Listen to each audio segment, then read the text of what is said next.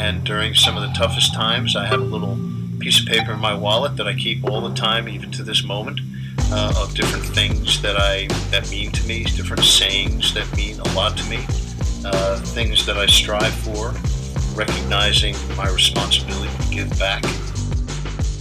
Reoccurring mantra I got into in college where I would just say, I'm going to break the mold.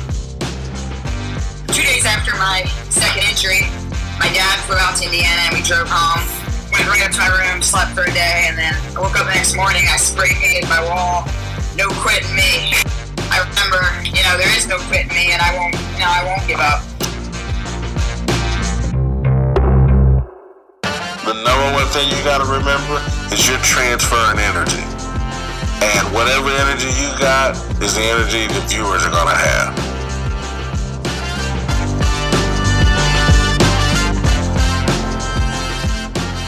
You are listening to Intentional Performers with Brian Levinson, where we talk with experts of craft about their journey and what they have intentionally done to be their best self. As we talk with them, the hope is that we uncover intentional gems that you can use in your life. Now, let's kick it over to Brian to introduce this week's guest. Hello, everyone, and welcome back to the Intentional Performers Podcast. I am Brian Levinson. Excited to have you with us today for another great episode. But before we get to today's guests, because there's two, so there's an S on the end of guest, I, I'd like to share a bit more about myself, just so you have some background on myself, and then certainly we'll get into today's guests and their background. Similar to them, I work as an executive coach different to them, I also work as a mental performance coach. So in the executive coach space, we all work with executives in the corporate world and we all do facilitation. Um, I am very fortunate to get to do that work. And I have a group of coaches uh, that are facilitators and coaches, and we go into organizations and we provide experiences over Zoom in person, and we teach skills like leadership, teamwork, and communication we believe that these skills, though, should not be called soft skills. And in the corporate world, they are often deemed soft skills. So the name of our company is called Strong Skills. And Strong Skills, we really are on a mission to change how the world thinks about these skills. We literally want people to start calling them strong skills. Maybe you can help us. Let's start changing how we even talk about these essential skills. So, our guests today are going to talk about a few of the skills that they value and how they think about them. But certainly, as Strong Skills, we teach skills that we believe unlock organizations' potential. One of the strong skills that we teach is what we call Shift Your Mind. And the teachings come from my book, which came out last year. If you enjoyed today's conversation or any of our past guests, then I know you're going to love the book. You can head over to Amazon or anywhere books are sold to purchase, and you can even listen to the audiobook via Audible. Thanks to all of you who have already purchased, and I've really been overwhelmed by the response the book has gotten so far.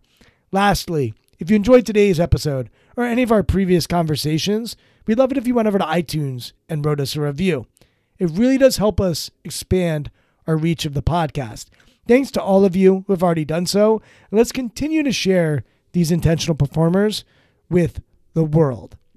Now to today's guests. And so today is going to be two guests on the podcast at one. They have formed a pretty remarkable partnership. So Catherine Allen and Ed Ofterdinger are our guests on the podcast.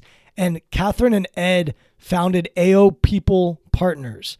And AO People Partners is on a mission to inspire and support the conscious practice of people development in the workplace. And as you'll find in this conversation, both Ed and Catherine want to make people development – a core principle, a core focus of the business world. And they care so much about it that they actually wrote a book called Conscious, Capable, and Ready to Contribute. It's a fable about how employee development can become the highest form of social contribution. A bit about Ed. So, Ed is a strategic advisor and leadership coach with more than 30 years of leadership and client service experience as managing partner and CEO of large advisory companies. Prior to co founding AO with Catherine, Ed was managing partner, executive managing partner of the national advisory firm Baker Tilly. And today, Ed helps CEOs and other leaders improve their performance and do what's best for their team, their business, and hopefully society. As co founder and chair of the Washington, D.C. chapter of Conscious Capitalism, Ed also has been helping spread the message about the power of business to also do good. Catherine is passionately dedicated to helping leaders and organizations lean into the power of developing people to drive business success and meaningful social contribution. So you can immediately see why these two came together. They care deeply about social impact and contribution, and they also are obsessed with developing people within the corporate sphere. Catherine brings over 25 years of experience working collaboratively with industry leaders, helping them and their organizations to thrive in both the human behavioral and process aspects of performance and organizational effectiveness. Catherine has a successful track record of helping leaders develop the, their awareness and their people skills that they need to define and communicate so that they can have a clear vision and direction to make difficult decisions, successfully lead their organizations through change, motivate and engage an intergenerational workforce. We're going to talk about generations in this conversation and ultimately cultivate their own authenticity and presence. So, you're going to love learning from Catherine and Ed. You're going to love learning about their book and how they think about people development. So, without further ado, I'm so excited to present to you Ed Ofterdinger and Catherine Allen. Catherine and Ed, thanks so much for coming on the podcast. Really excited to learn with you today. Catherine, I wanted to start with you. Uh, Ed, as we were talking before we started recording, credited you with challenging him, pushing him to write this fable, partner with him on writing this book. Uh, talk about why it is that you felt compelled to co-author this with Ed, and and why you felt like a, a fiction, a, a, fable approach would be best. First of all, it's so great uh, that you've invited us uh, to be on this podcast. Um, we've really been looking forward to it. I think I'd have to go back a little bit before the book. Ed and I became partners in 2017 because we shared a very strong belief and actually a vision that developing people in the workplace uh, needed to become more of what organizations focus on for the sake of the business, but also for the sake of their employees. And so we had been really developing our point of view about people development in the workplace as a form of social contribution and why it's so important today more than ever. And so over a couple of years, we were really developing our point of view, as I said, doing a lot of research, working with our clients. Uh, and then we decided it was time to write a book. And so the partnership existed before uh, we wrote the book. But I would say about the partnership, Ed and I have known each other for a long time, um, socially and, and then professionally. Uh, but I had a, a view about making people development a much more holistic and integrated way of growing and developing in the workplace. And I really was looking for a partner to help bring that to life. And, and Ed became that partner.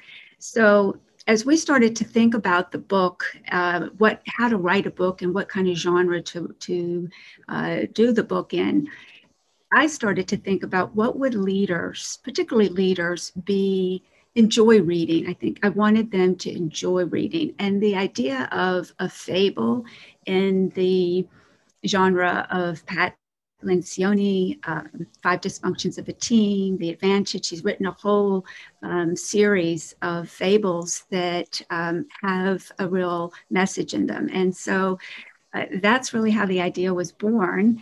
I must say, I was. Uh, it was a weekend. I had the idea while I was doing a power walk, as a lot of my ideas come. I knew Ed was on a golf trip um, in, uh, I think it was Wisconsin, Ed, yes.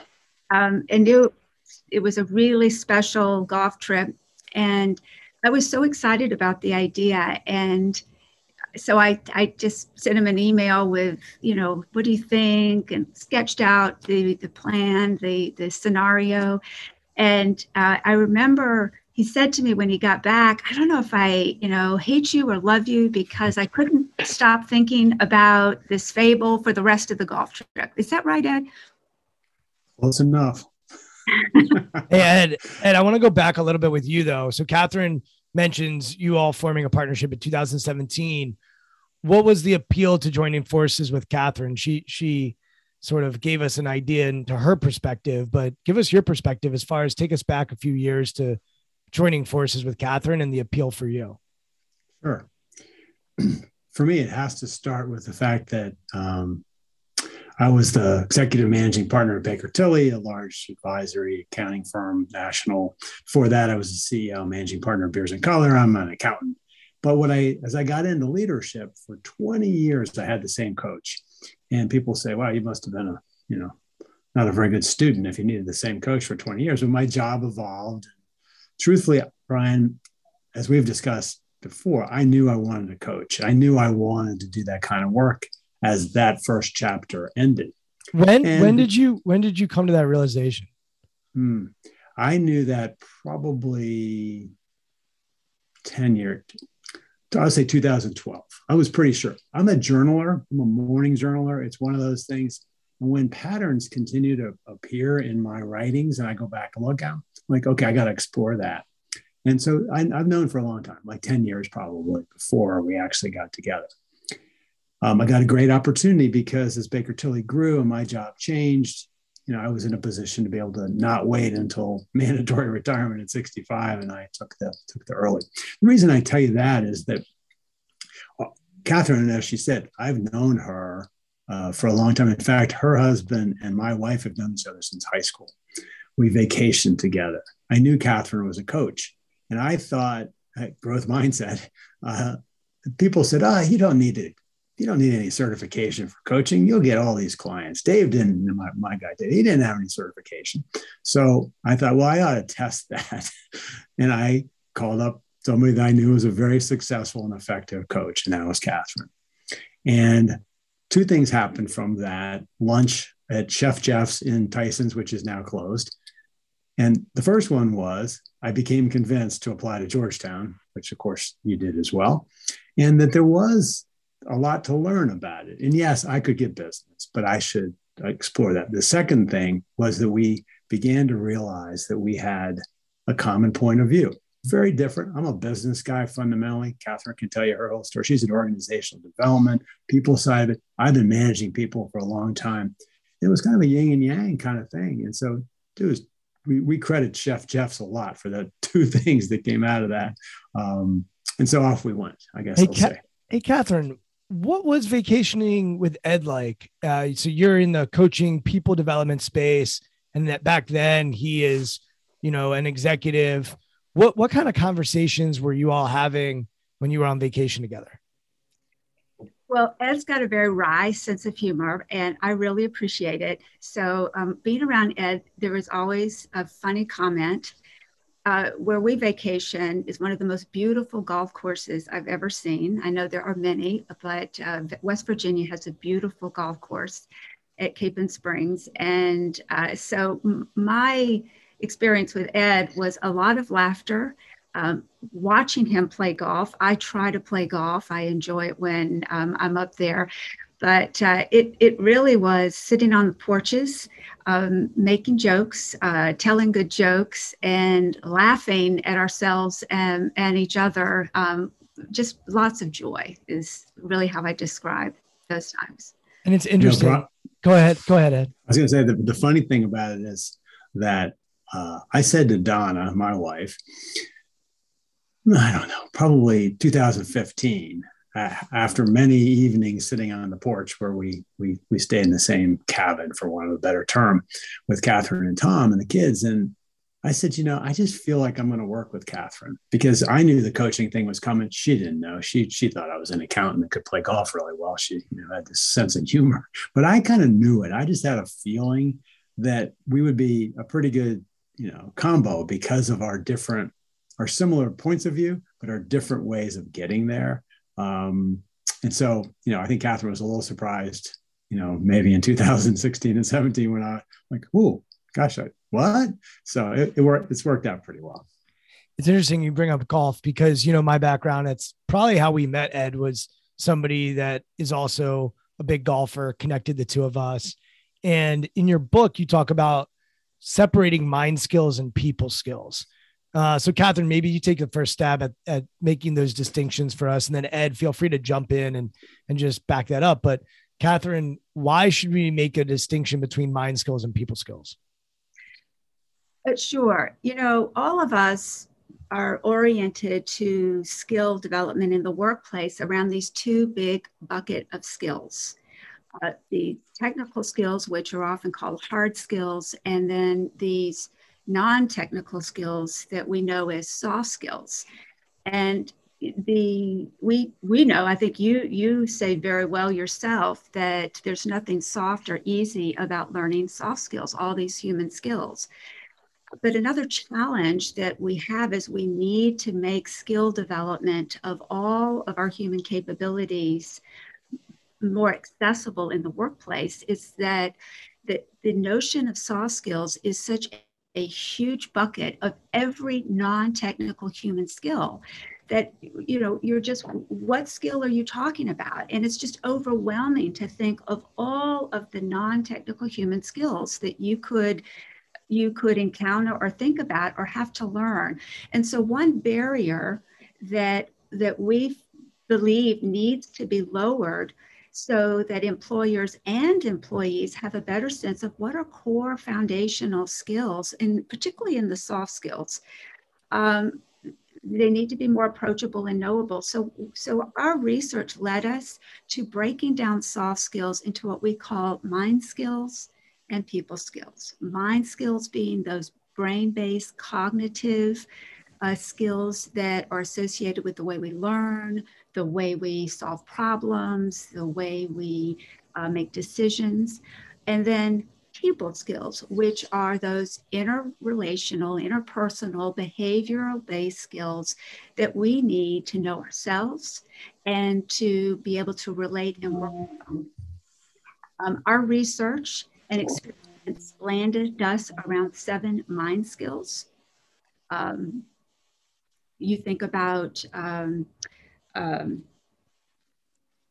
executive function as being a meta uh, skill in these seven skills um, where you focus uh, executive function are the skills that we use to focus, to plan, to organize, to prioritize, to understand different points of view.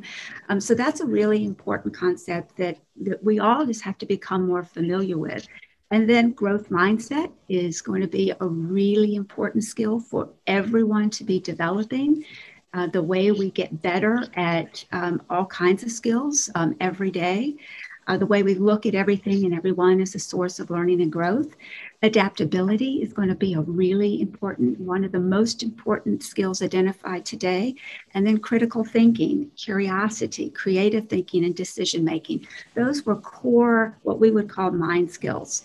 Then you hey, go. Catherine, up- Catherine, I want to double click on one of those and Ed, maybe get your perspective on it. Curiosity. It, there was a question in the book where you asked, is that really something that we can develop? And I am on a curiosity kick right now. This is like, uh, I hear it, I see it everywhere. And so, Ed, what are your thoughts on developing curiosity? How do you see that playing in the workplace? How did you see that playing as an executive compared to a coach? Just give us your perspective on, on whether or not curiosity can be cultivated. Yeah, I think well, we think for sure that it can. And I know you do too.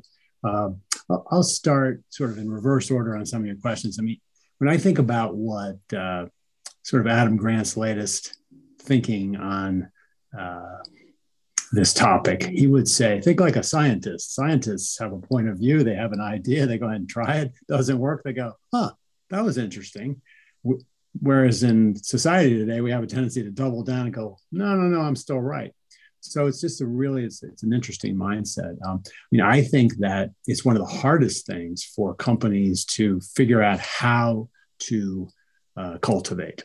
But i do think that it is um, it's really i would say this way sort of a mindset and development way of thinking that if you reward people who make mistakes if you reward people who are curious you reward what does miles davis say you know there aren't any aren't any mistakes you know there, there just aren't. You know, we just that's what jazz people do, jazz musicians do. So um, I think it, it's like so many things that it goes back to what is culture.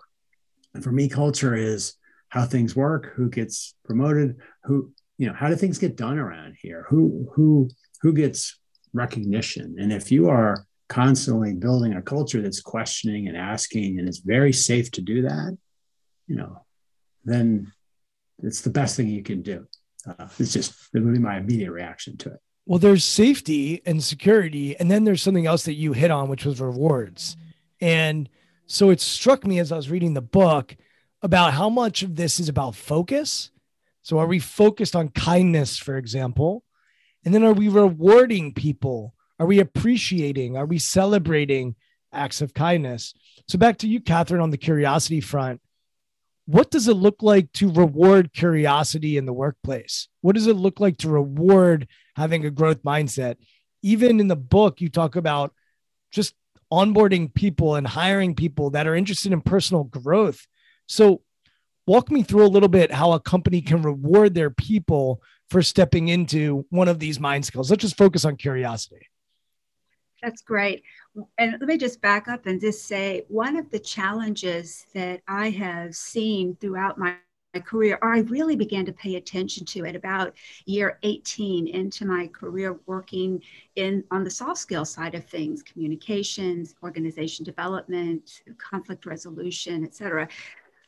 I think that one of the challenges that we face in organizational life in trying to learn these kinds of skills is that people don't know that they actually are valued by a company and that they don't understand why they are relevant for the business or that organization.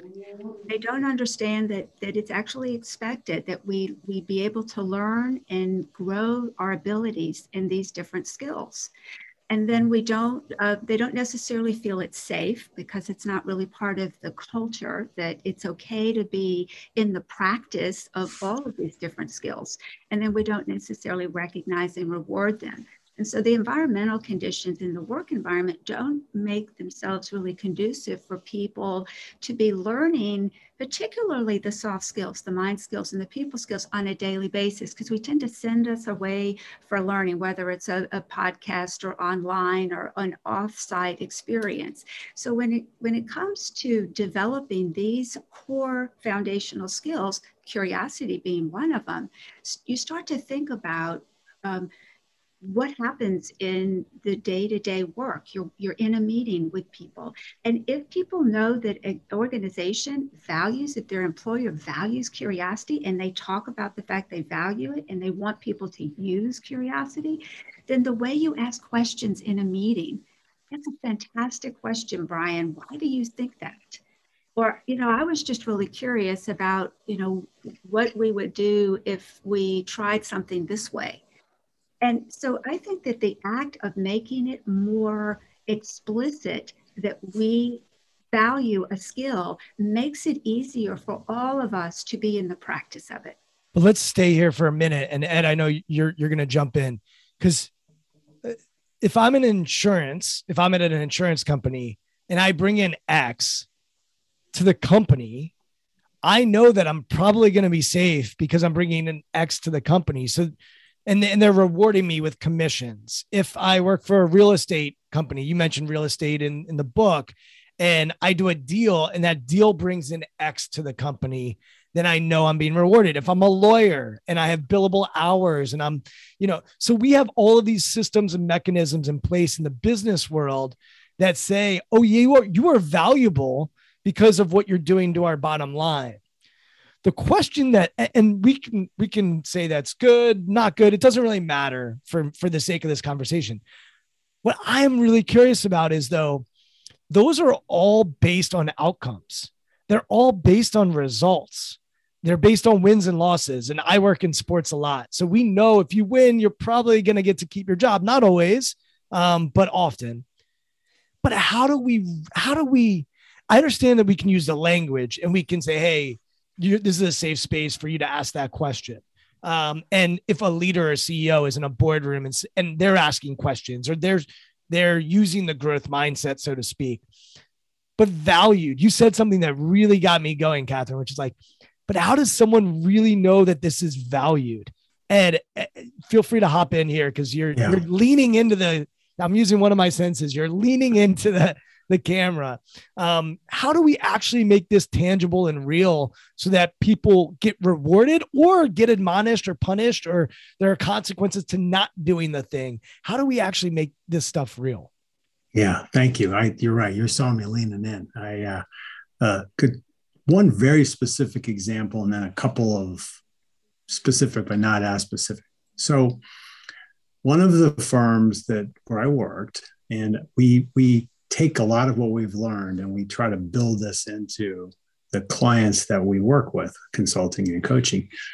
We had a, an entire section of the partner compensation model that was to reward, to measure what we called intangibles.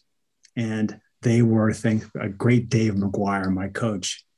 Are you a partner making partner?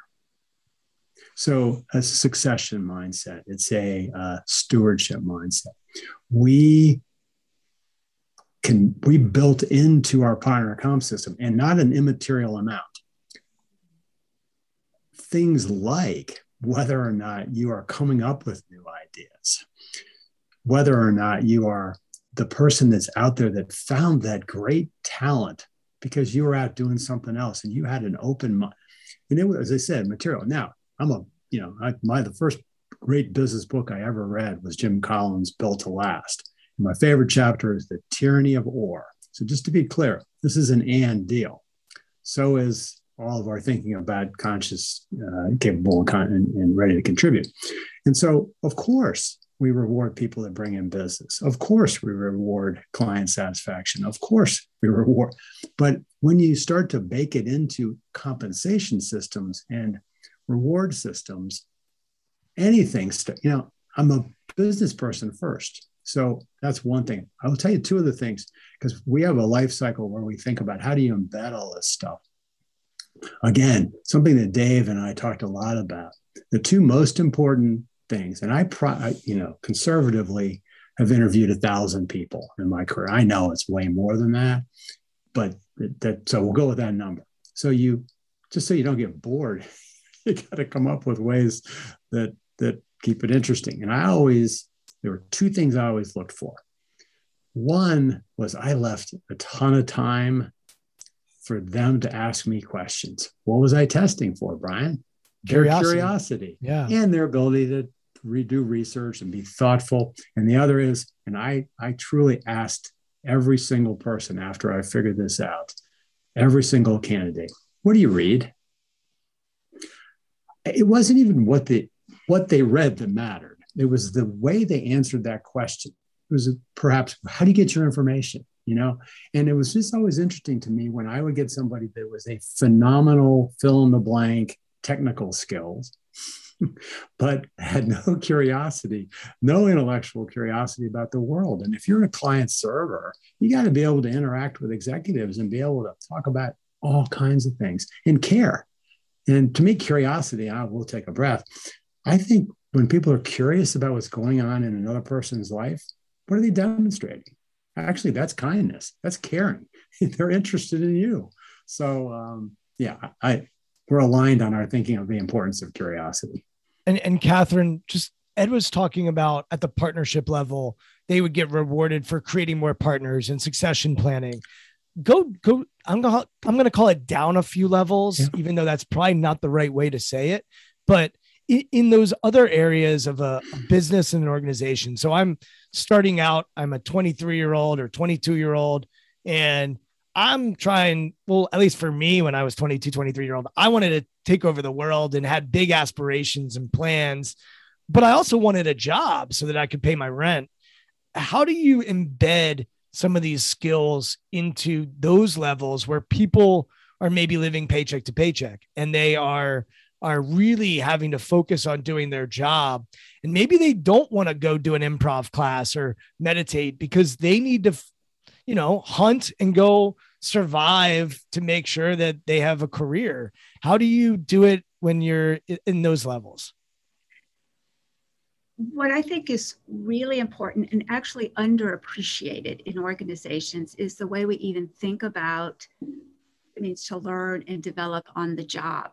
One of the challenges that I think employees have is they're they're not aware of what is expected in terms of what they're learning and, and growing into. And so when you when you start a job, it's important to hear really explicitly what are the expectations about how we learn and grow as part of doing our job. It's part of the job. It's part of the way I perform. So that from the very get go, they're hearing messages that leverage development, both as a message that we we expect it, it's valued, um, we support each other in doing it, and and we look at it as a way of performance. And so if you are an employee and you know that really showing empathy is an important part of the job both to our clients and customers or to each other um, and we we talk about that and we'll talk about it in your performance. Um, and or curiosity or being creative is important to us. Let's talk about it in terms of your performance. So they have a sense that it, it's going to be an aspect of performance and that could be rewarded through recognition. You did a fantastic job supporting so and so. I could really see that they were struggling, and thank you so much for really reaching out to them. It could be, look what we did together. Um, that's produced a terrific result, and, and we get rewarded monetarily. There are any numbers of ways we reward and recognize the use of these skills the point is, Brian, we've really got to make explicit and more comfortable talking about skill development as part of every day, not something that we go away, learn, and then there's a assumption we're going to apply it. All right. So so let's just let's just play this out as real as we possibly can. Cause I could think about someone listening to our conversation right now and be like, all right, these three are up in the clouds and they all want us to be kind and curious, but you know, business is more ruthless than that. What do you do when you're working with a company that's established, that's profitable, they're doing well, but they want to have a culture that is more intentional or more conscious, or they want to just have people that are interested in growing and developing but they're established. They're they're set. What do they do from there? Like if they're performing at a high level, but they want to revamp the culture and and have more personal growth or uh, professional development, uh, career development at the core of what they're doing. What do you recommend? What do you what do you do with that? Because what I've found is that there are organizations that have B players that are content, that are competent, they're not necessarily interested in growing themselves personally, but they do their role, they do their job. Um, but they're not that interested in professional development, professional growth. Ed, maybe you take this one. How, how do you how do you work with them to figure out what direction to go in from an organizational standpoint? Great. It's really spot on question. And it's something we do a lot of. You know, intentionally, we have decided from the start that what we really wanted to do was start with the C suite and the CEO of these organizations because we know that if there's going to be change, it's got to start at the top. To my earlier point about the partner comp system, then all of that had to cascade down into individual performance reviews. we did. And so if you put on somebody's performance review, you know, grade them on curiosity, then you start to get results. So back to the this question. So we we it's interesting. Oftentimes, what happens is um, the CEO or someone at the top, despite all that success you described, has is looking out into the future and seeing "Hmm, this may not exactly last forever," or we were performing like wonderful nine months ago. Why is everybody leaving? that's actually today's problem, right? Yeah, and, that's uh, the big question, right? Because if I have a B player that's competent and doing their job, but they're not interested in growth or development, in today's world, we're recording this late October, almost November 2021. there is a massive migration of workers. So, what do we do with that person? That's fine. They're okay, but they're not interested. They've been at it for 20 years. They're staying in their lane. Um, they're not positively impacting, but they're not negatively impacting. What do we do with those people? Well, I think that the programs that we design for uh, you know, the hypos, the high potentials, um, we spend a ton of time companies do just on them. But but I think the same types of things will raise the bar a bit for that group, for that person. I mean, 93% of employees surveyed today say why 93%. So that's going to pull in a lot of those B performers. Hey, if you would if you invest in my development more, I would be more likely to stay. And so I think that the way we back to the question, the way we convince the CEO and the team that this is worth investing in is that because over the long term, actually, this was a harder question before the turnover tsunami, before the great resignation. Now people are seeing that, wow, it actually is really worth doing this. So what we do is we start with the top. We, you know, we use the leadership circle typically. We get the top group engaged in their own development working on their own creative and reactive things. And what happens is they get a common language and then they want to they want to figure out how to drive it through the organization. That's where we start with the life cycle that's in the book and we start right up a strategy we go right around the horn and start getting them to put into their interviewing questions related to those principles, into their evaluations related to their principles, even thinking about the brand that they want we want they want to have their people have if they leave. I mean, it's it, and it, it's very comprehensive. But if you don't, if you don't start at the top, that's one of the ahas that Catherine had, and I knew it from my experience back serving, you know, uh, in public accounting. That that boy, pushing things up in an organization that's really tough. So if you can hook the CEO and their team, you know, you you have a half a chance. But I want to go back, Brian, to really your your first question was get really let's get really specific.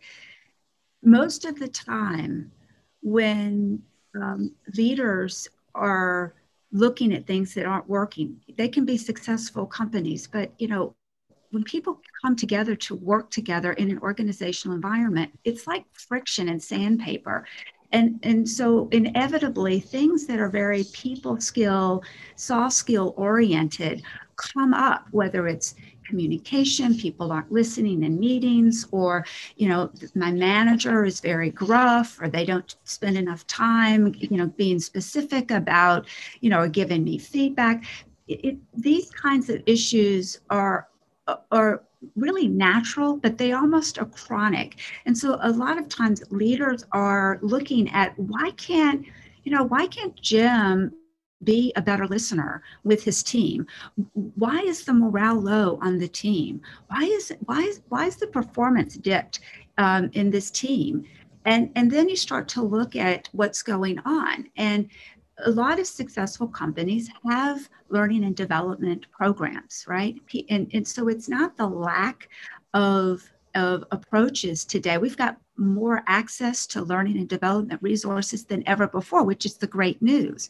I think the big disconnect for many organizations when it comes to how people develop themselves and develop particularly the non-technical skills is that there isn't a common understanding or expectation that we are all needing to be in the daily practice of developing skills that the company really cares about.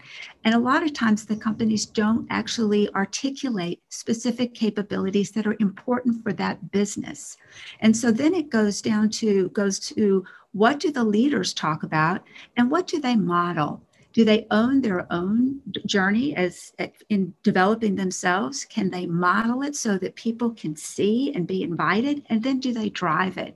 And so that's a real mantra for us when we work with leaders is that if you want people to embrace the learning mindset, the ability to learn and grow through every aspect of work, then it really requires signals from the very top.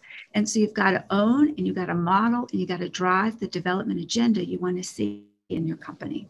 And Catherine, we're talking about how do you retain talent? How do you build? How do you develop? And you make a case in the book that, hey, if you lose talent, like it is the ROI on that is is really massive. Um, and to be able to not solve that problem, but to shrink um, people leaving actually helps businesses perform better. Look, we're, we're in a time where people are leaving their jobs and they are looking to do new things uh, where the numbers are drastic. Why do you think that is? Why do you think that over the last year and a half, people have decided to, to shift gears when it comes to their career?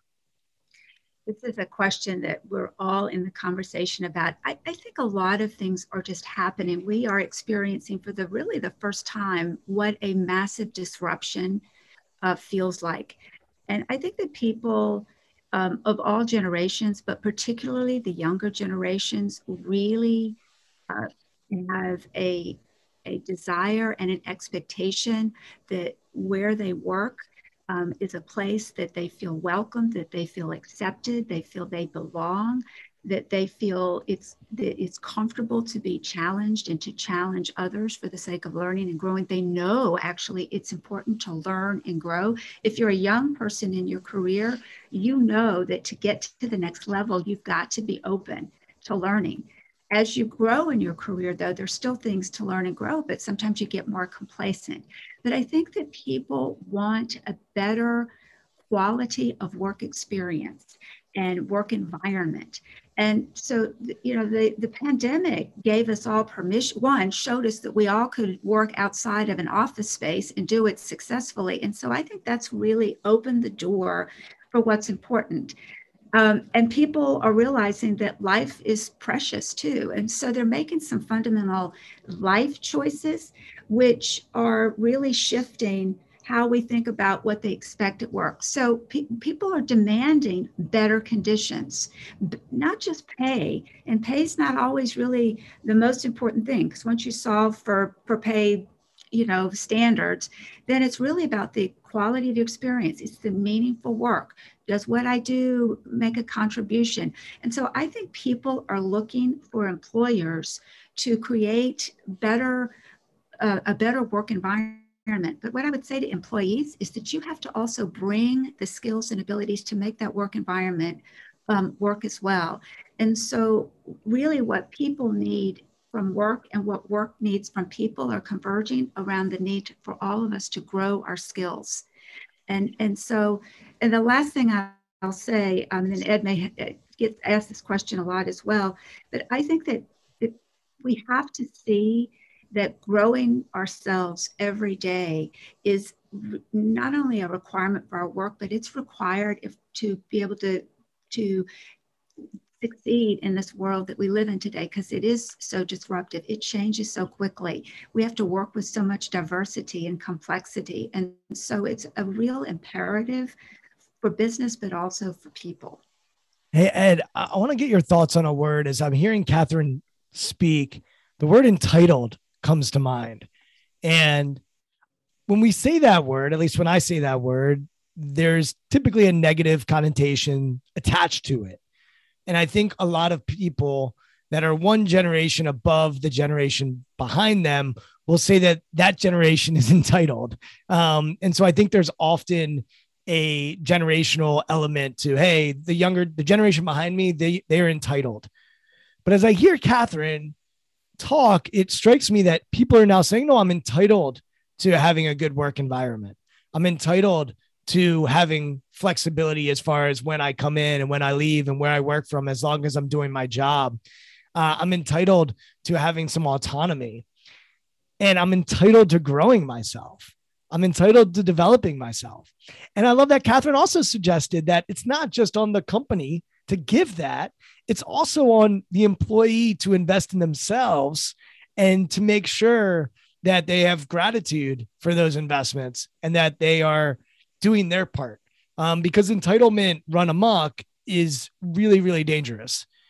So when I say that word, you're not that old, Catherine. You're not that old, um, but you're older than me. So what comes to mind for you as you hear that word entitled and think about employees and their organizations and their employers and, and how we navigate those waters? I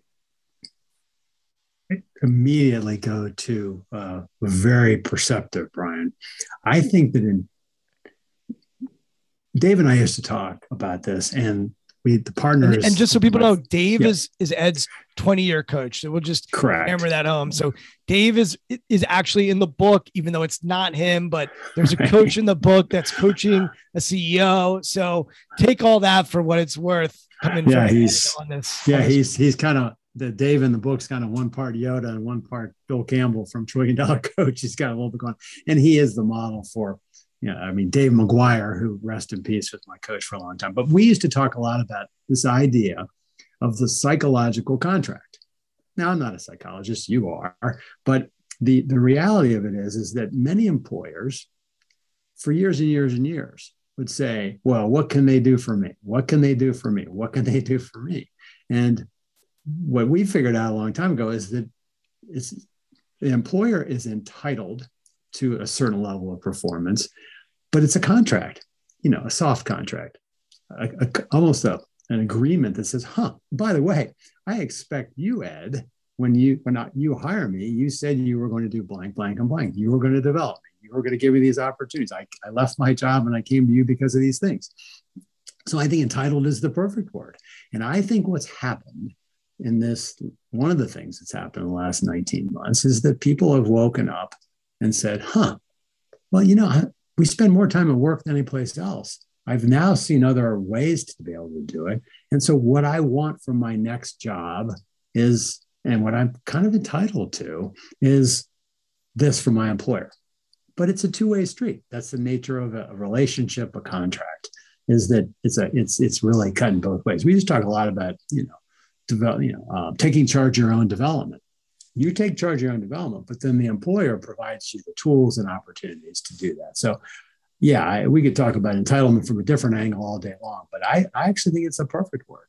Well, maybe it's I'm entitled to certain things, but I'm not. I don't have entitlement, and maybe there's Correct. a line there. And and then I, I thought about this a little more, which is going back to that B player that is in an organization and perhaps they are good professionally and perhaps they don't need to grow professionally but what about personally?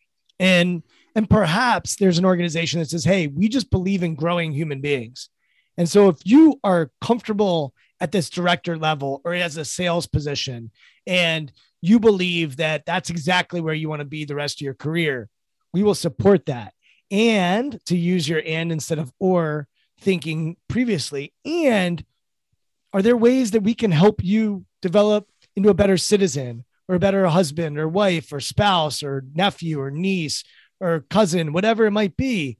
And at our organization, we just believe in developing people. And if this doesn't help you here, but helps you there, it's probably still going to help you here. And there's there are moments in the book that really had me wonder that wonder about that because Andrew, who's the main character, is the CEO. I'm going to spoiler alert for those that haven't read it. Is deal is dealing with challenges at home throughout the book, and his his wife is going through a, a challenging time, and there's almost like um, a rosy element to that. But I, I was reading it thinking like, gosh, this guy Andrew's I'm not so sure he's really being there for his wife. And I was wondering about how how tenable is their relationship as he's still trying to right the ship. Um, so Catherine, maybe that's where we need to think about these skills is like these are just going to help you develop. You spend more time at work than you're going to spend anywhere else. So we're going to invest in you, the person. And therefore, we believe that it's going to help our company, even if we can't see it as an ROI. We just believe in developing people, and that's part of our culture. Do, am I getting it? Am I understanding your perspective? Brian, imagine that an employee or prospective employee heard you describe that, say that as an employer. How much more appealing would it be to work for a company that views human development as something that we do not just for the sake of our business and the, and the success of our business, but because we care about you as a person. And we know that what we provide you in terms of growing opportunities should help you outside of work. And so you're absolutely right. And that's exactly the point that we wanted to make in our book. But what you said earlier about, well, you know, I'm I'm mid-career in sales. I'm pretty good at it. I know my stuff. I, I, I you know, produce my numbers. Um, I don't really need to grow anymore. I don't think that really holds water because if you work in an organization, you do work with other people. And in our, our this is the whole point. Our, our technical skills and our people skills go hand in hand. And today more than ever, we appreciate how important they are. And just because you are, you have a successful career and you're at mid career doesn't mean you've learned everything you need to learn. And it doesn't mean that you can't help someone else learn. And I think that's the other human aspect of a development culture that's really important today is that it's not just about my individual learning, but it's about how I help other people learn. And that sense of caring and the safety in which it's expected that we give each other that's where the magic in not just development happens, but that's where the magic in performance happens. And so the ROI for companies who really double down in developing a, a conscious development culture, they get the ROI from the financials and the performance and the customers and the clients. They also are producing people, employees that can take those skills home. And that's where we get really excited when we think about the broader impact that organizations have today when they are developing the full capabilities of working adults. Yeah. It's, it's um because here's here's what I'm thinking. Our school system has a lot of flaws. Okay. I think we can all acknowledge our educational system it, it always needs to evolve and grow and develop. However, you think about what resources exist in a school. You have nurses, you have counselors, you have teachers, you have coaches, you have leaders. Like there are there are all of these built-in jobs for support of our youth. And we spend most of our career either in school or at a job. Yet for some reason, those types of roles in the workforce are seen as like not necessary. You're you have to go do those things on your own now. Well, we don't do that for our children. We don't do that for our most precious objects. We surround them with as loving and nurturing and challenging an environment as possible. But you, that should go away once you have a job. It doesn't make sense to me. The other piece that's I think we have to hit on, and Ed, I want your perspective because you've been in this producer world for a long time I, I really think I, that this should not be lost in this conversation. If you don't produce in business, there are consequences. Okay. This is the real world. Businesses can't stay open if they're not producing. Um, unfortunately, you mentioned Chef Geoff's, a restaurant uh, chain that we have in Washington, D.C., closing the doors where you all first had lunch. I actually met my mother-in-law for the first time at Chef Geoff's in Washington D.C. So Chef Jeff, you have a, a special place in our hearts. Um, but restaurants, retail right now, they are they are batting against a world that is just loaded against them because of the pandemic and it's unfair and it sucks and it's terrible. And the reality of our world and our society is that if you don't produce, you're to be out of business. And so, Ed, for you, what we've basically talked about is yes, we want to develop, we want to grow people. That should be at the core of every single organization. And that's why I think school, their main focus is to grow and help people develop, even if they don't do it as great as they possibly can. That's what they're there for. But then there's this other side of the house, which is production. And so, how do we create an organization that probably values them equally? Or maybe you think one should come before the than the other, but how do organizations think about production and how do they think about growth? And I'm going to stop talking because I've been on a rant, but what if we're great at growing and personal development? And we've got people saying, I love working here, and our Glassdoor ratings are through the roof, and our internal um, data are amazing, but we're not winning. then what? What do we do? Yeah. Well, let me let me just go. It won't be a rant, but maybe just a little bit of a chat here. So one thing uh, to understand is the data is fairly clear on the topic that the companies that that do invest in their people and in development over time, they just outperform the competition. You can look in conscious capitalism. There's all kinds of data that I think that the statistic that stands out in my mind is that over a 15 year period, the companies, great companies, Southwest, Marriott, Nordstrom, IBM, these places that really invested in their people and culture, they outperformed the S&P eight to one. So it isn't like we're sitting up here just spouting off about wonderful, happy, let's, you know, kumbaya. No, it actually works and it has to work or it's sort of, you can't get to, you can't get to the second step, which is then all the things that it does for people. I do want to say one thing about that mid career salesperson that is crushing it that is so relevant today. Yeah, he may not want to, she may not want to do a whole lot more, and they're doing just fine. And guess what? Their competition, your competition knows that, and they're swiping them left and right. So the key key question is how do you keep them? Because they're being offered 20 and 30 percent. People aren't just quitting. No, they're they're quitting, and most of them are going to other places for more pay and for what they perceive to be a better situation. So the development stuff we believe is that sort of like, okay, well, that's going to make you better here. Yeah, you get, may have to pay them a little bit more, and that's true, you do. But you actually end up with getting more out of it. The uh, um, so the, the the growth versus the uh, production. But again, Ed, yeah, Ed, go ahead. Can we use a sports analogy here? I'm I'm asking, and then I'm just going to do it. So, um, it's my podcast. It's your it's your podcast. I'm not coaching you, so I'm not asking for permission. I'm gonna I'm gonna challenge you a little on this, and and I'm doing it not because I don't believe in all this. Let's get this real quick. Like I, I believe in everything you're talking about, but I understand that there are people that are listening that may not be drinking the Kool Aid, so to speak. So let's just use a sports analogy. We have Bill Belichick and the New England Patriots. Their mantra is do your job. You have the Seattle Seahawks with Pete Carroll, who believe in holistically developing their people.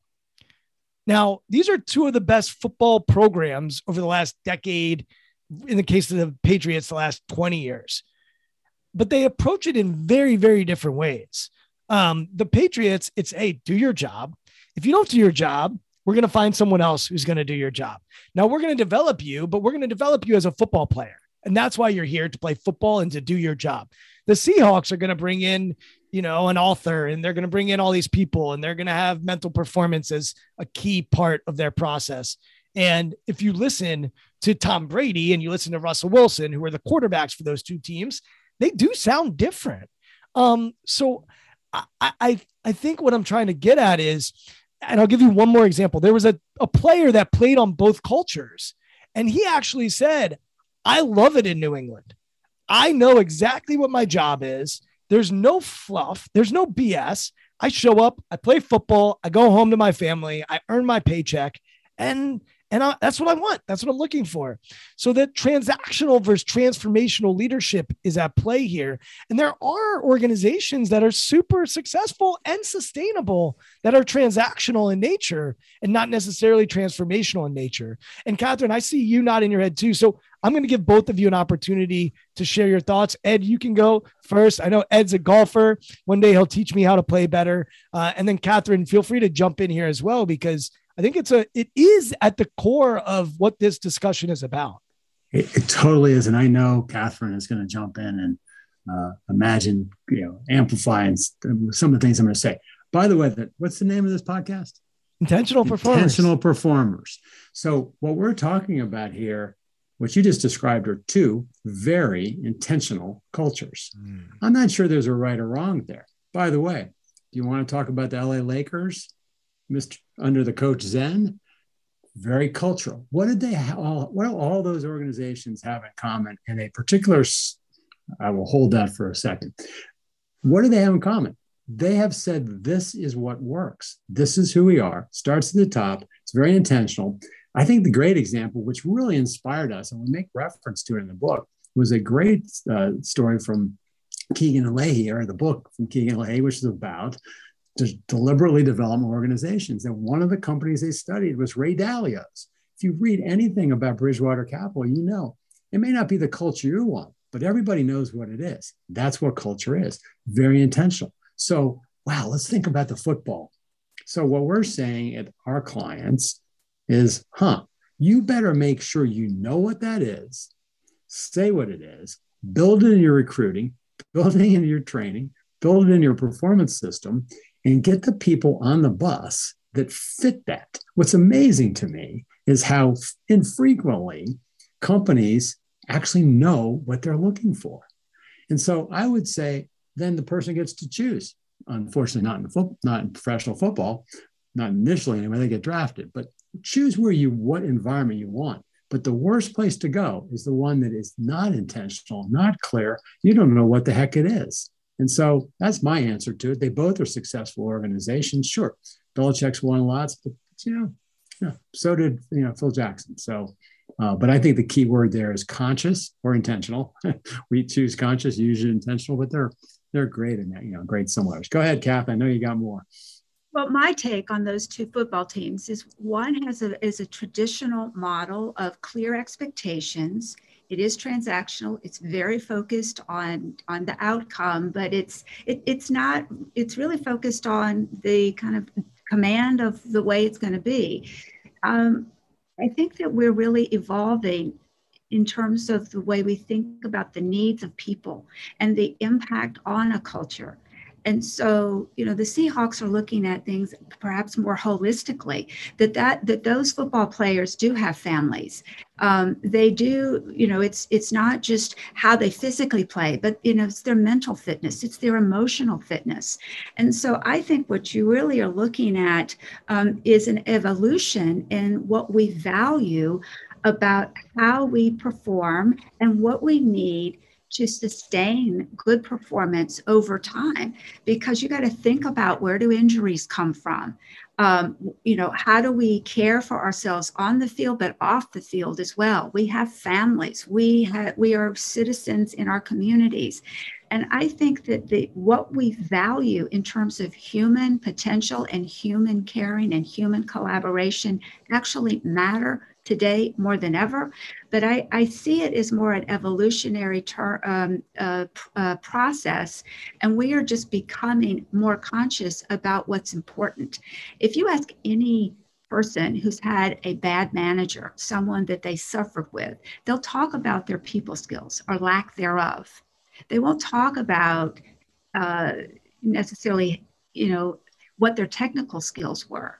And so eh, organizations understand that there is a direct connection between how we learn and our openness to learn and how safe and clear we make it in our work environment. And I think the data is very clear now. It's only going to become much more clear that organizations that consciously choose to create the conditions for people to learn and grow and are clear about that um, are the ones that are going to outperform uh, over time it's interesting the amount of times I've had a client say, I work for an asshole.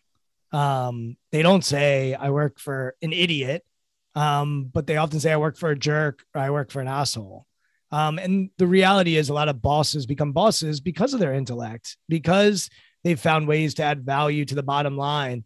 Um, and so that that absolutely can happen. It's interesting because I pin those two teams against each other for the sake of the, our discussion. But the Patriots who tend to be more transactional, listen to them mic'd up when they're in the Super Bowl or when they used to be in the Super Bowl. Um, and they will, at the end of the game, just they'll, they'll all say to each other, I love you. And so there's something to having that clarity of roles that mm-hmm. has led them to bond in a really special way and to have love for each other and respect for each other and trust the cornerstones of, of high performance. I want to come back to both of you and for people that are listening to this podcast and they're saying, okay, like I am interested in developing our people and I am in a position to try to create that within our organization, where should they start? Where should they start thinking about developing their people and, and what might that look like? Ed, maybe I'll go to you and then Catherine, if you have anything to add after Ed goes, feel free to, to dive in. Well, I think it's the first thing they got to do is look in the mirror. So, I mean, I think that that to me, all of the things that I accomplished at the firm, the programs, the, the learning culture, the high performance, it all started because somebody said to me, you know, you might want to think about working on yourself. I've been a competitive golfer, as you know, since I was eight. So the idea of having someone, I mean, I'm 64. I think I'm going to get better. I am getting better, actually. So, you know, having that mindset of looking at what do I need to work on first is, I think you got to start at the top. You got to start with yourself. Um, uh, I'm going to let Kath go next as to where, if you, if it was that binary, what do we do next? What would you say, Kath? Yeah, so we actually know that you've got to get practical. Um, and so the back of our book, the, the, the second the half of our book, we really lay out some very practical strategies that require leaders to really look at. The first is themselves because nothing happens, and we're really clear about this. Research is clear, all of us are clear that if the leaders really don't take charge of this and the top leaders not your l&d leaders or hr leaders. So ed covered that understanding the role of leadership. Then you need to really look at how to align your business strategies with your people strategies. You are a business you are an organization that has a mission and what are the skills and abilities that you need your people to be able to do well in order to uh, serve and grow the business and make the business successful um, you would be amazed at how many businesses don't explicitly tie capabilities with their business strategy. And so that becomes a really important thing for executive leaders to do is to actually look at that. The next thing um, that's important is to really think about the principles. What what do people in our company need to understand about what we think about development, what we uh, expect our employees to understand about learning and growth and the expectations, why we value it, why it's relevant to the business, why it's expected, why we make it safe, and why we incentivize it. So, principles that create a common language are going to be a really helpful uh, for all employees to understand what's expected. And that makes it easier for everyone to be uh, a part of this. Um, the next is to identify those core capabilities. And this is just investing in the time it takes to look at our our our abil- the capabilities of the company and the capabilities of the people so that you know what to focus on developing and people are clear once again and then finally embedding development messaging and practices into the employee lifecycle. Every single organization basically uses the employee lifecycle. It's already there. And so to be able to look at how, how do we talk about uh, development and our approach and expectation and commitment to development in the way we attract employees, in the way we interview and recruit employees, how we onboard them, how we develop them, how we weave development into performance management, uh, engagement, retention strategies, and even offboarding. And, and so that's a very practical roadmap, and it can make a huge difference when you're thinking about development and leveraging development messaging and practices into the employee life cycle, we think it can be a game changer because it is so practical and it is it's really more an investment in time um, that can have a huge impact. These are these are shifts, really. These are mind shifts. They're shifts in perspectives and shifts in practices that can make a huge difference in making development a more natural part of, of the work we do every day and the way we care for people and help each other grow. One of the things that I loved was you just hit on was offboarding. And really you emphasize it in the book. Well, what happens when someone leaves? Uh, a down the road, they might be a client down the road, they might come back. How you treat people when there's actually nothing in it for you in the moment is good business. And I, I was talking to someone the other day, it's like good business is good business. Like if you treat people well, like it is a competitive advantage. And so I, I loved how you focus on offboarding as well, because I think so much gets talked about with onboarding and recruitment but how you offboard people can impact your recruitment and can impact what onboarding looks like in the future. And so I think a lot of what you talk about is a long game approach, is a patient approach, is doing the right thing because um, it's good for business and it's good for our society. And look, I'm of the opinion that you can have it all. So let's at least try. Um, Catherine and Ed, you both said something, and, and we'll start to wind down here, but you both said something about you start with yourself. So if we're going to start somewhere, we start with the CEO or the C suite or the leaders. So I'm curious for you, Catherine, maybe you go first here. What do you intentionally do to make sure you're good, to make sure that you're taking care of yourself? Uh, Ed, you mentioned journaling. Uh, Catherine, anything that you do to make sure that you're at your best as consistently as possible? There are two things. Um, I have really adopted over the last, I don't know, 30 years. Um, I have come to really appreciate this idea that everything and everyone is a form of learning and growth. And I really have learned to look at that every day. It has just become an ingrained part of the way I think about everyday life. Everything that happens, I say everything's perfect and I get to figure out why. And it allows me to stay curious about why something is happening, um, what's the learning in it. Um, it's really the essence of a growth mindset, I think. I am um, a Buddhist. I've been a Buddhist practitioner for 35 years practically. And that really keeps me centered. Um, I think everyone, regardless of uh, your spiritual practice or affiliation, when you have a daily practice that allows you to reflect, allows you to get centered, allows you um, space to set up your day and be intentional about your day, really allows you to stay in a, a mind frame, a mindset of openness uh, to opportunity and learning. And so those are the, the two things that have helped me tremendously over the years and, and really guide the way I work with clients today. That's beautiful. Ed?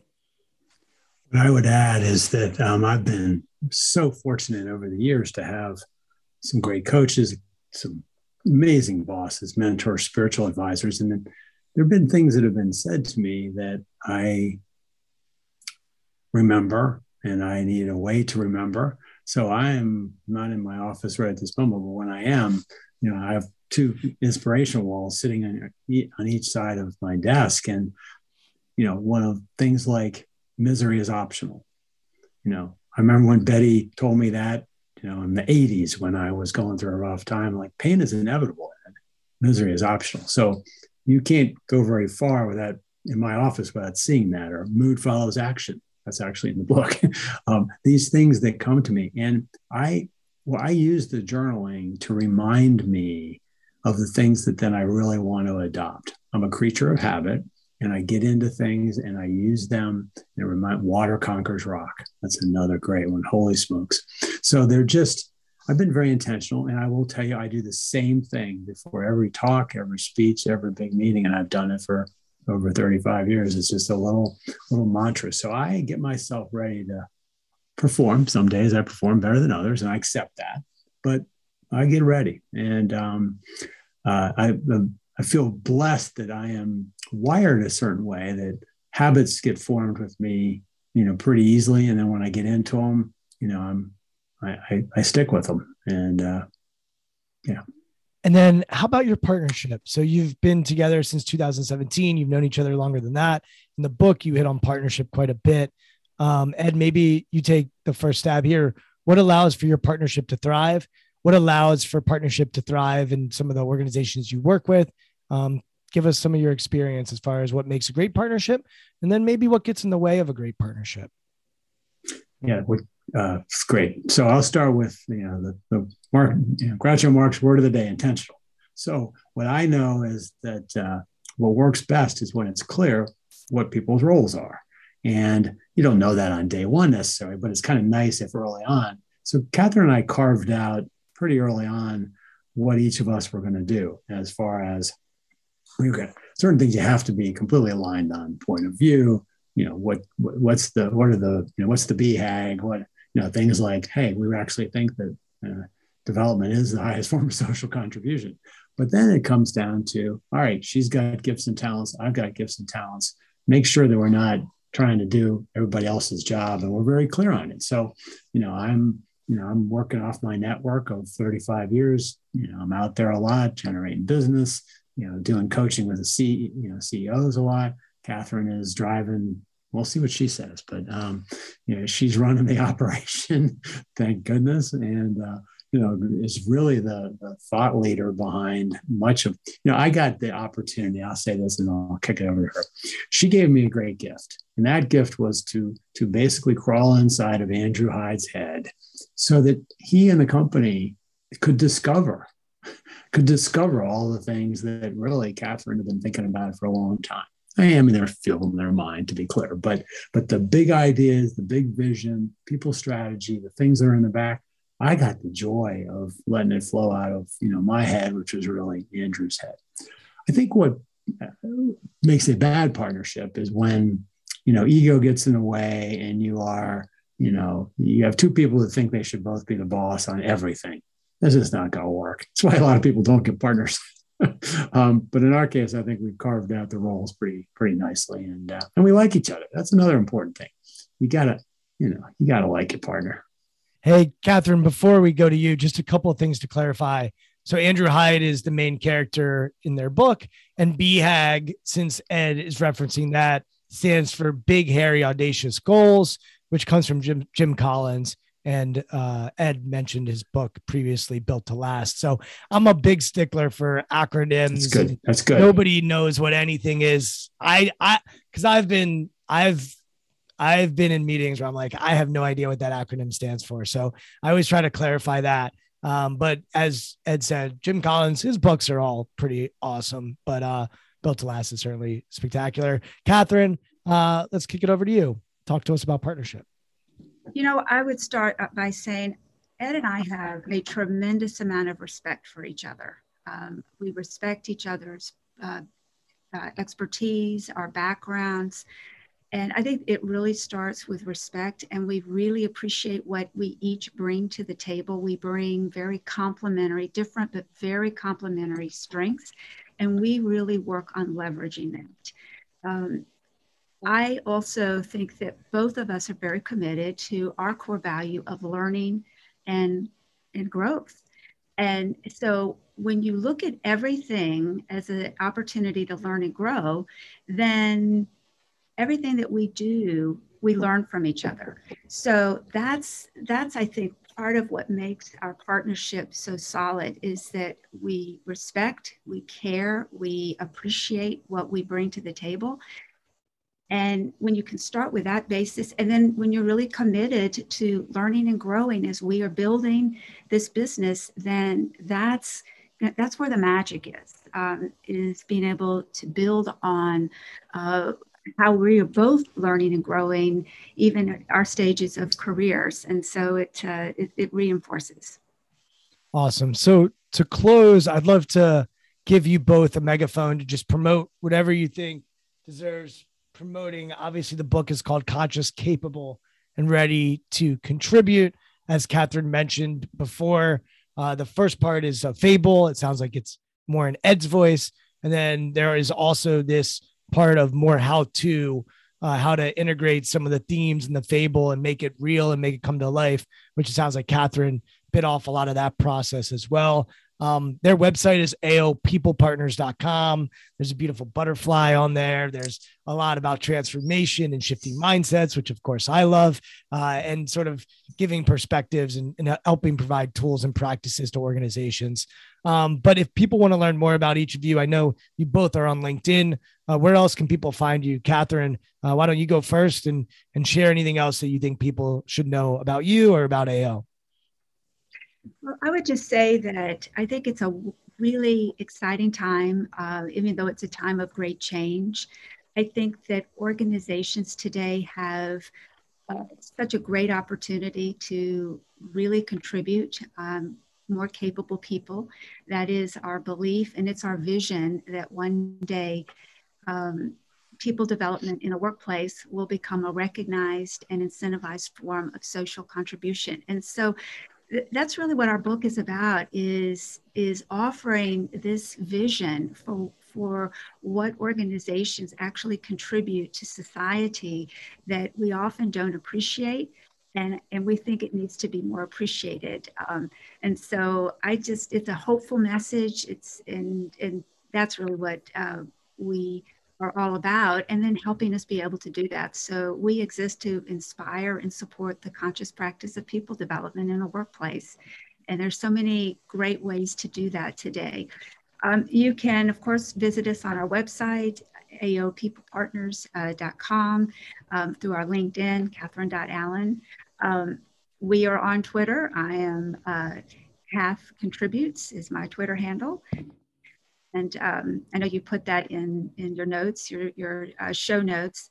Um, but we are uh, a leadership development and people strategies firm. So we help leaders um, become more successful in the way they use their skills and help drive development in the workplace. And then with our people strategies, we help organizations really look at that employee life cycle and find, find ways to leverage uh, messaging, messaging and practice uh, of people development. Fantastic. Ed? Yeah, my uh, Twitter handle is Ed Ofterdinger. So one nice thing about having a name like Ofterdinger, there are not a lot of them out there, so that one wasn't taken. Um, and of course, LinkedIn and, and there is also a book website, which is consciousincapable.com. So if you're interested in purchasing it, that would be another way to do it.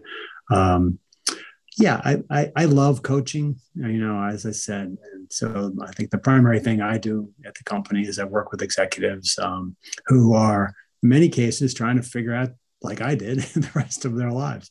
I'm inspired by people like Alan Alda, who at 86 is still creating. My goal is to live a long life and continuing continue to be generating something, whether it's you know writing more, helping people.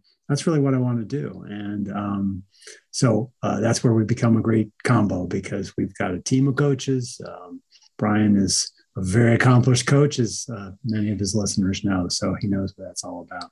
Um, yeah, it's just been a privilege to talk. And uh, someday maybe we can talk about intentional performance on the golf course because your book has helped me. Uh, I think I'll share one thing on that that I, I shared with Brian that you know, as a guy, I mean, I went to UVA on a golf scholarship. My dad was very grateful that I was you know, hitting that driving range and not necessarily spending too much time in the books. I just wanted to make sure enough. But so I've been competing my whole life. And so the, the idea of uh, practicing with humility and playing with arrogance, I, you know, I love that chapter because it is really true that you really need to be just so open when you're practicing. And then when you get into it, you gotta, you just gotta go at it hard and you gotta think you're the best. And uh, that's been very helpful. I've had a pretty good, uh, pretty good year. So thank you for that. Well, Ed, I just came back from a golf trip with my buddies, and I can tell you, I'm going to need to go see you to help me with my golf swing. Uh, and so maybe we'll we'll do some bartering and some trading when it comes to golf skill acquisition. Sounds um, great. uh, so look, this has been a lot of fun. I've enjoyed getting to know both of you over the years. You've been extremely helpful to me and I've loved seeing what you're doing at AO and what you're doing with the book. Uh, it's inspiring stuff. Uh, I am on Twitter at Brian Levenson and LinkedIn at Brian Levenson. Those are the two places I like to play the most. And you, you can listen to all these conversations at strongskills.co slash podcast. Catherine, Ed, look forward to seeing you for lunch sometime soon. Um, and thanks for everything you're doing and contributing to our society, to our industry, and to our community. We're all based out of Washington, D.C. So I'm grateful for you and the work you're doing and looking forward to talking to you again real soon. Thank you, Brian. Thank you. Thank you for listening to Intentional Performers with Brian Levenson. Here is this week's episode gem. There's all kinds of data that I think that the statistic that stands out in my mind is that over a 15 year period, the companies, great companies, Southwest, Marriott, Nordstrom, IBM, these places that really invested in their people and culture, they outperformed the S&P eight to one.